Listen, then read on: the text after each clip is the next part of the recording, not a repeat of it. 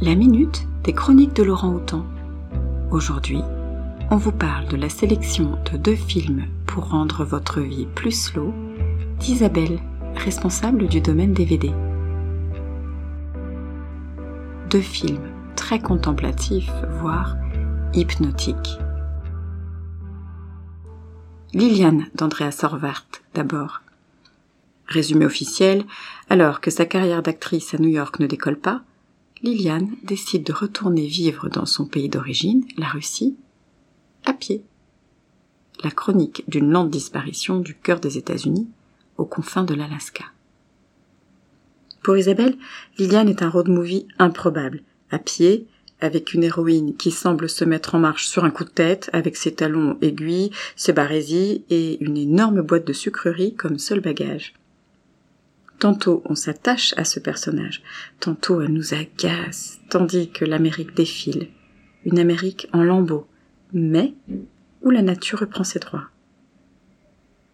Elle cite cette micro-critique d'un inconnu sur Internet. Une route, une femme muette, pendant plus de deux heures. Aucun ennui. Superbe. Et pour continuer sur la voie de la contemplation hors du temps, elle propose Pour l'éternité de Roy Anderson. Résumé officiel Pour l'éternité nous entraîne dans une errance onirique dans laquelle des petits moments sans conséquence prennent la même importance que les événements historiques. On y rencontre un dentiste, un père et sa fille sous la pluie, un homme dans un bus, un couple dans un café, des jeunes qui dansent, Hitler ou encore l'armée de Sibérie une réflexion sous forme de kaléidoscope sur la vie humaine dans toute sa beauté, sa cruauté, sa banalité. Pour Isabelle, ce film suédois tout en plan fixe, avec différentes petites scénettes, belles et tristes à la fois, l'humain y apparaît perdu dans quelque chose qui le dépasse. Le temps peut-être. D'ailleurs, la traduction du titre est à propos de quelque chose sans fin. Pour elle, entrer dans ce film, c'est réapprendre à regarder. Regarder, vraiment.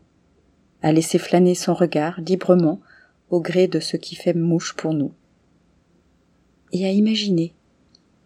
À mesure que l'on contemple, on se met à se raconter des histoires. Chaque spectateur se raconte certainement son histoire, en fonction de petites bribes, expressions, couleurs perçues ça et là, dans ces petites scènes de la vie quotidienne une chronique planante pour un plateau ciné ce week-end. Les chroniques de Laurent Houtan sont un podcast des bibliothèques de la ville de Lausanne. La chronique du jour vous est présentée par Isabelle.